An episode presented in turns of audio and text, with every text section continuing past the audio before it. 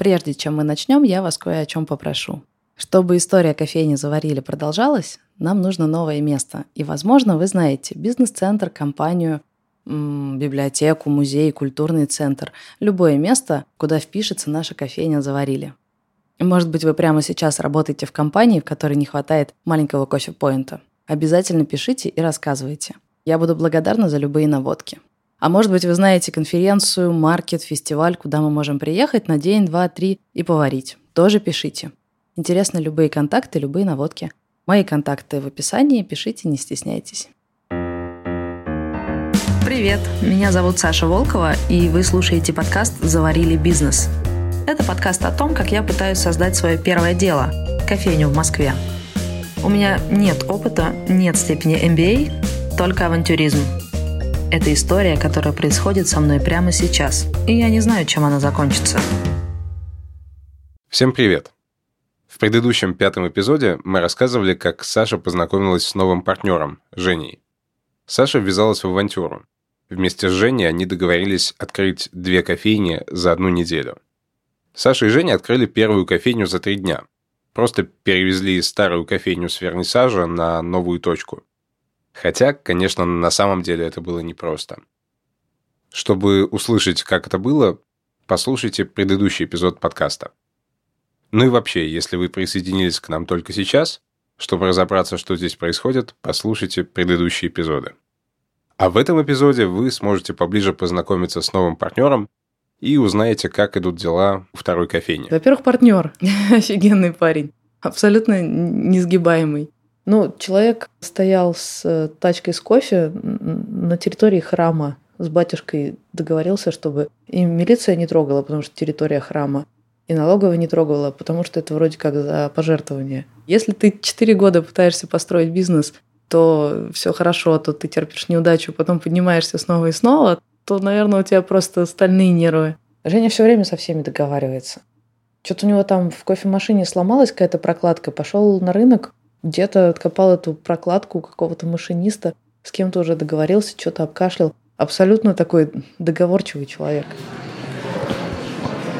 Алло, Павел, добрый день.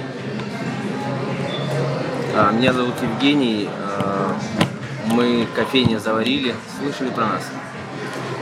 Как легко он берет в руки телефон, я поражаюсь. Иногда мне дают полезные телефоны. Например, недавно мне дали очень полезный телефон человека, у которого французская пекарня, он француз, и вообще он собирается открывать кучу точек, и ему нужен кофейник. Ну, то есть звучит как какая-то классная штука. И вот у меня есть номер телефона. И знаешь, как мне сложно набрать этот номер? Потому что это же человек, и с ним надо говорить по телефону. Для меня это дикий стресс. А Женя жух-жух-жух.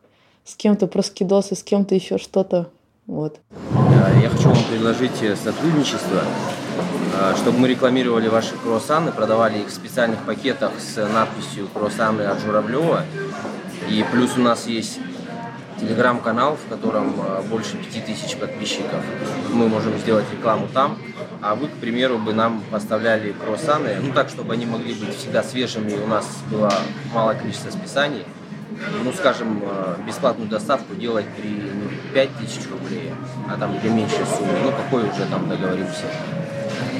И это было бы хорошо, если бы вы пошли нам навстречу вот на этом раннем этапе. И в дальнейшем мы бы также продолжили совместную работу. Все, Павел, сохраните мой номер, Евгений зовут, и до связи.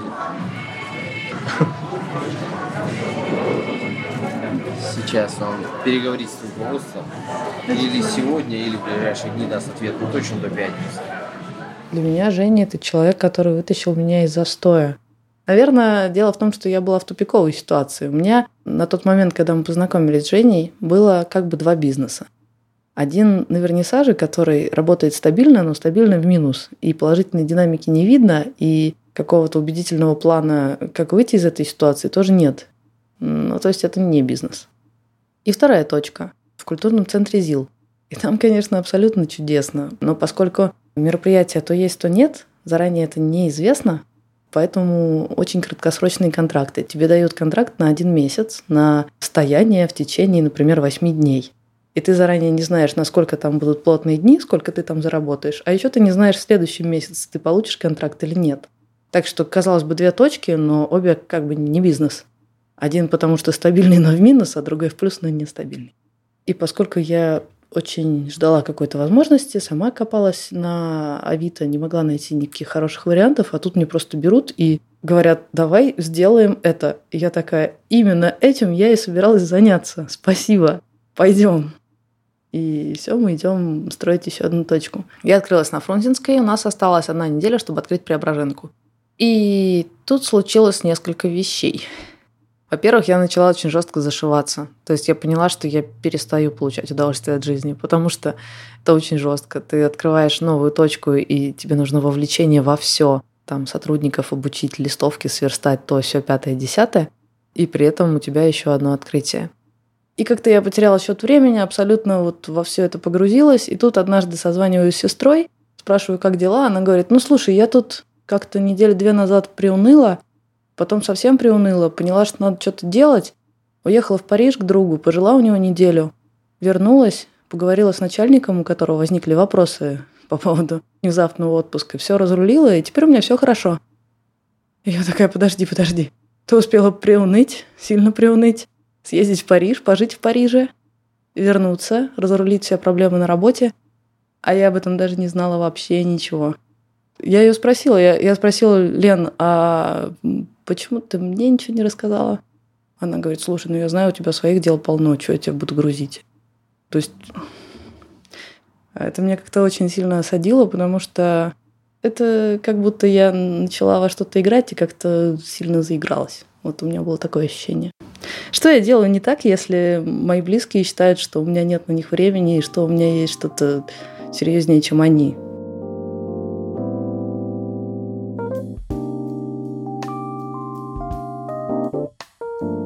Я попросил Сашу чуть подробнее рассказать о том моменте, когда они с Женей открывали вторую кофейню. И оказалось, что проблема была не только в куче задач. Проблема была намного глубже. Я тебе рассказывала про две недели, когда мы строили две кофейни. Это не была адская запара. Проблема была не в этом. Меня окружал абсолютно нереальный, физически ощутимый, очень плотный страх. Я этого не ожидала, что это будет. Ну, потому что так-то я довольно смелая девчонка-то. Но он был, я бы сказала, парализующий и в то же время нагоняющий. Это когда ты просыпаешься утром и первым делом чувствуешь сильный страх потому что ты понимаешь, ты в какой ситуации ты находишься. Когда у тебя бюджеты никак не сходятся, у тебя очень много задач, и их больше, чем ты можешь сделать, при этом от тебя зависят люди, а не в твоих силах э, кардинально поменять ситуацию. И в то же время ты должен ее кардинально поменять. И ты встаешь и чувствуешь страх, ты идешь и чувствуешь страх, ты что-то делаешь и ты чувствуешь страх. Я родилась в маленьком городе, в Протвино. У нас есть место, речка Протва и перекат. Вот когда мы были маленькие, мы очень любили ходить там против течения. Там очень сильное течение. Раньше там была мельница, которая и работала течение этой реки. И вот ты идешь, и все, все твое тело чувствует очень сильное сопротивление воды. Она прям очень сильно несется на перекате.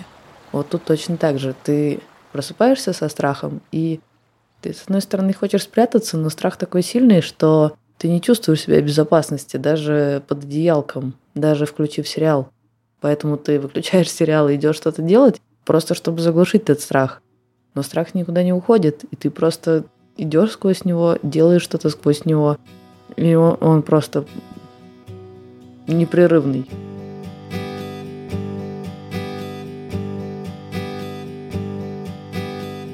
При этом еще одно открытие довольно сильно усложнилось, потому что у меня есть своя команда, которая привыкла работать в определенных условиях. Там есть человек, который отвечает за качество, за работу с э, сотрудниками и так далее, и так далее. И вот вся эта команда не сдружилась с партнером, а у партнера нет команды. И в итоге я вроде как дергаю своих, идите поработайте, они приходят туда и собачатся с партнером. И это выглядит как какая-то неразрешимая ситуация. Но выяснилось, что проблема не только в команде. Оказалось, что у Саши и Жени разные представления о том, какой должна быть кофейня на Преображенке. Мы согласились на то, что в этом месте лучше всего работает такая история. Люди просто идут, видят, что недорогой кофе прямо здесь сейчас, протягивают руку и берут этот недорогой кофе. меньше требования к качеству, ниже цена, работа на проходняк. Я оказалась настолько не ок с этой концепцией в целом. Я и понимаю, что вот в таком формате, когда ты просто на сквозняке в магазине стоишь, сложно сделать какую-то атмосферную кофейню с э, хорошей коммерцией и спешлти э, зерном в фильтре. Но э, я знаю, что, наверное, многие, кто это слышит, думают, хи-хи-хи хочет построить свой хипстерятник, но вообще-то да. Вот когда ко мне на Фрунзенскую приходит какой-нибудь беговой клуб, э, чтобы оставить вещи, а потом постят сторис в Инстаграме про то, что как классно их угостили круассанами заварили, я чувствую себя хорошо. А если ко мне подходят торговцы соседнего рынка и говорят, ну что ты по-братски не можешь нам сделать за тридцатник кафан, я чувствую себя не очень хорошо, понимаешь? Ну, то есть есть же какие-то разные аудитории, и в каких-то ситуациях ты чувствуешь себя как рыба в воде. Вот я сижу на этой фрунзенской, да, у меня низкие продажи, но каждую неделю у меня они прирастают, я вижу такой э, график устремленный вверх, потому что я знаю, что делать. Это мои ребята. Здесь офис Яндекса, я работала в Яндексе. Офис Аватора, я работала в Аваторе. И студенты, я была студенткой. Я понимаю, что, что это за люди, что они хотят, куда они кликают, на что они смотрят, что им нравится, какие у них ценности. Я как бы с этим всем резонирую, я понимаю, что делать. А там я и не понимаю, что делать в маркетинговом смысле, и не получаю удовольствия, когда там занижаю цену, занижаю качество, что-то такое происходит. Э, я перестаю понимать, зачем я здесь. Фрунзенская была изначально только моя точка. Туда вкладывала только я деньги, туда переезжало все, что было в Измайлово на вернисаже. И Женя миллион раз подчеркнул, что это только мой проект. Он совершенно не считал его перспективным. Наоборот, он советовал мне поскорее ее закрыть и переехать куда-то еще. Но мне кажется, это потому, что он не понимает, что там делать. Для него кофе – это как раз вот такая история. На потоке, без всех этих лестниц э, и проходок, без всяких инстаграмов. У него, у него же и инстаграма нет, и соцсетей, и все свои записи он делает на бумаге. И когда он мне принес первые деньги за аренду, это были рулончики купюр перемотанной резинкой и завернутые в газету «Известия». Ну, то есть э, банковские переводы нет. Поэтому я думаю, что история про то, что я буду вести классный Инстаграм, списываться с правкомом вузов и поставлю считывалку бейджиков для сотрудников Яндекса, это вещи, которые ему неинтересны, и насколько для меня, у меня вызывает непонимание и неприятие точка на Преображенке, настолько же у него Фрунзе.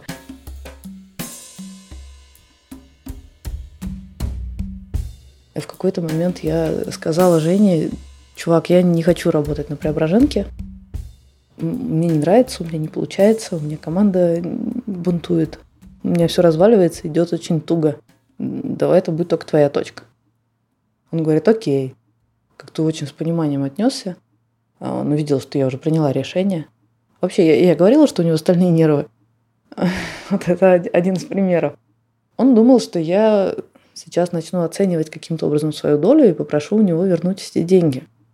А там лежит моих, ну, 1200, наверное. Может, 250. Ну и плюс по мелочи оборудование, витрина там, в общем, всякое. А я ему говорю, нет, конечно, ты мне ничего не должен, просто точка остается тебе. Когда Женя услышал, что я от него ничего не хочу, он удивился и сказал о том, что если он расскажет кому-то из друзей, что ему просто вот так подарили 250 тысяч, ему просто не поверят. Я сказала ему, что это логично. Когда мои партнеры уходили из моего проекта, когда он работал в минус, они тоже с меня ничего не попросили. Более того, они согласились покрыть половину минусов за самый тяжелый месяц, за ноябрь. Только сегодня пришла очередная платежка от них. У нас уже ничего общего. На бумаге они мне ничего не должны, и тем не менее, вот сегодня опять прилетели деньги. Супер кстати.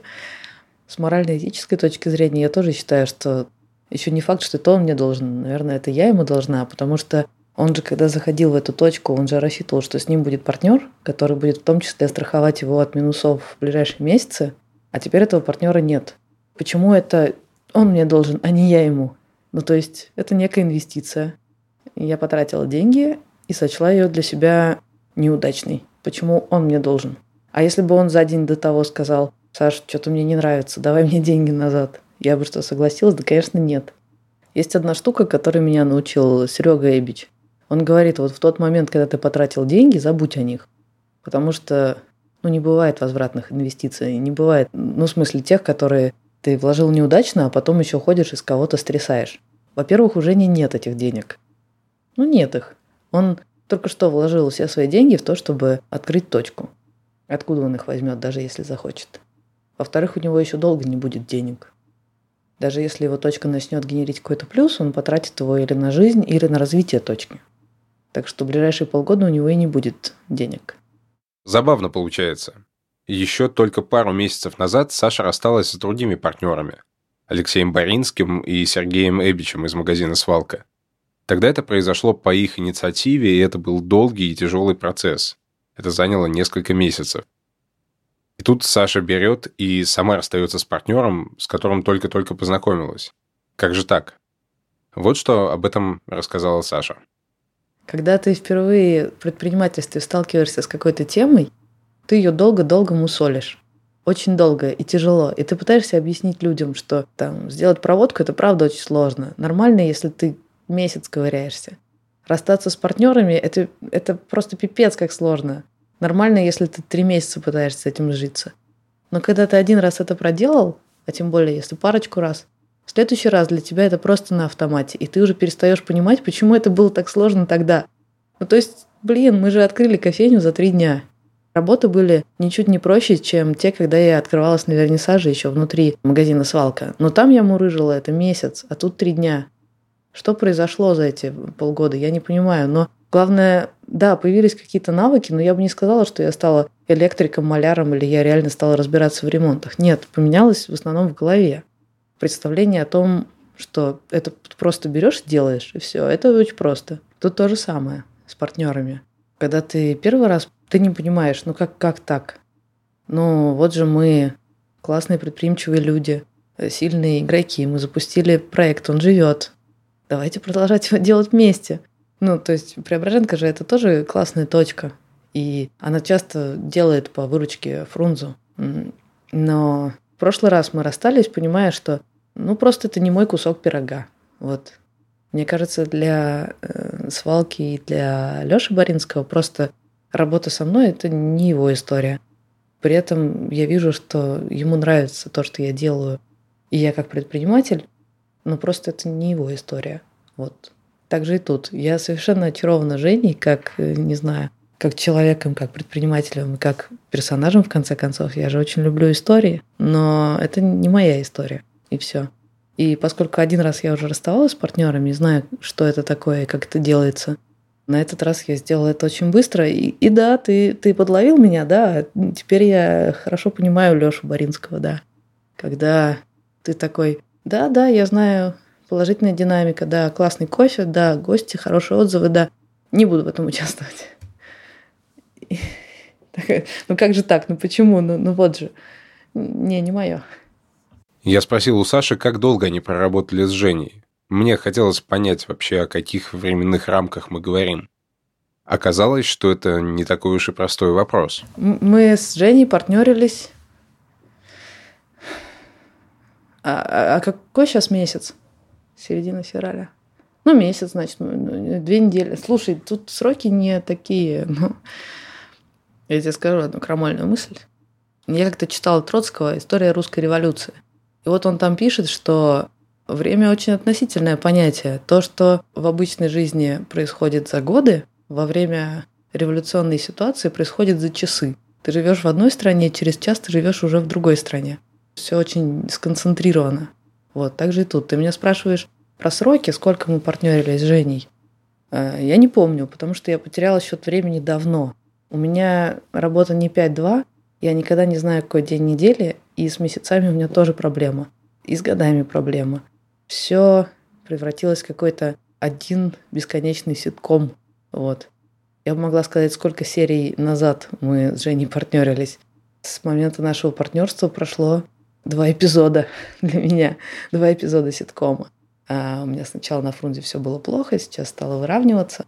В сроках, да, э, это было, наверное, 2-3 недели. Но это были очень плотные революционные три недели. Как только я договорилась с Женей, что я больше не работаю по Преображенке, меня, блин, отпустило. Я не могу сказать, что я прям на расслабоне, потому что я рано просыпаюсь, поздно ложусь, много работаю и больше ничем не занимаюсь. Я просто нахожу какие-то возможности релакснуть где-нибудь в середине дня, ну, не знаю, пойти немножко прогуляться, заодно райончик пофоткать для инстаграмчика. Я просто делаю задачки по бизнесу одну за одной, слежу за тем, чтобы рост происходил, и стараюсь ставить в приоритет какие-то большие задачи. Ну, например, договориться об аренде с арендодателем – приоритетная задача. А повесить шторки в рабочей зоне, чтобы гостю было не видно внутрянку – это менее приоритетная задача. И вот я выделяю себе две-три приоритетные, о чем надо договориться, и это прям сильно изменит ситуацию. И немножко на лайтах делаю какие-то мелочи. И все. И часто бывает, раньше у меня в тудушке, ну, у меня есть task manager, список задач, и раньше у меня на день было записано штук 30, штук 10 я успевала, и еще 20 переносились на завтра, и так они бесконечно множились, как снежный ком. А теперь я, ну, типа, одна-две задачки не сделаны за день, переносятся на следующий день, и все. Все остальное сделано. Теперь у Саши полторы кофейни, и она снова сама за себя. Что же она будет делать дальше? У меня есть два крутых плана. Первый, я хочу развивать ту точку, я знаю, что нужно делать и как. У меня большой список, как дальше двигаться и двигаться. Я думаю, что это будет какой-то постепенный рост.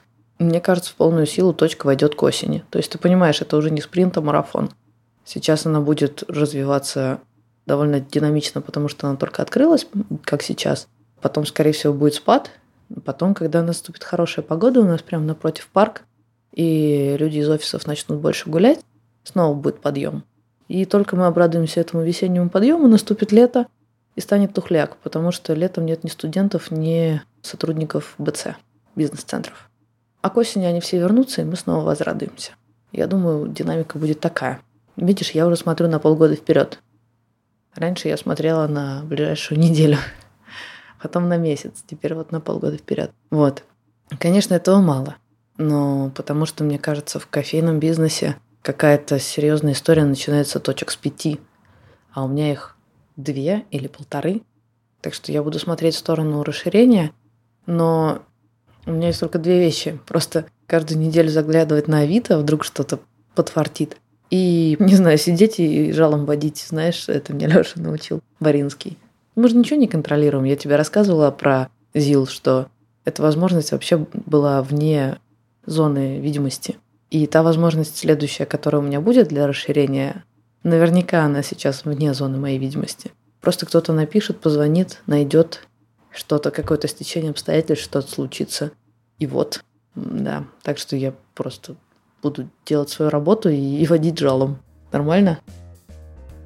А самый кайф из-за того, что у него стоит моя касса, я в приложении Ватора всегда могу запалить, какие у него продажи – и у меня внутреннее соревнование. Иногда Преображенка делает Фрунзу, иногда Фрунза делает Преображенку. У меня есть внутренние две KPI. Первое – сделать продаж больше, чем на прошлой неделе. Второе – сделать больше продаж, чем на Преображенке. Это война. Вы слушали шестой эпизод подкаста «Заварили бизнес». Чтобы не пропустить следующий эпизод, подписывайтесь на нас в Apple подкастах, Google подкастах – во ВКонтакте, в Яндекс Музыке, в Spotify и других приложениях. Все ссылки в описании подкаста. Если вам нравится наш подкаст, пожалуйста, поставьте нам оценку в Apple подкастах и оставьте отзыв. Это помогает другим людям найти нас. Спасибо и до встречи!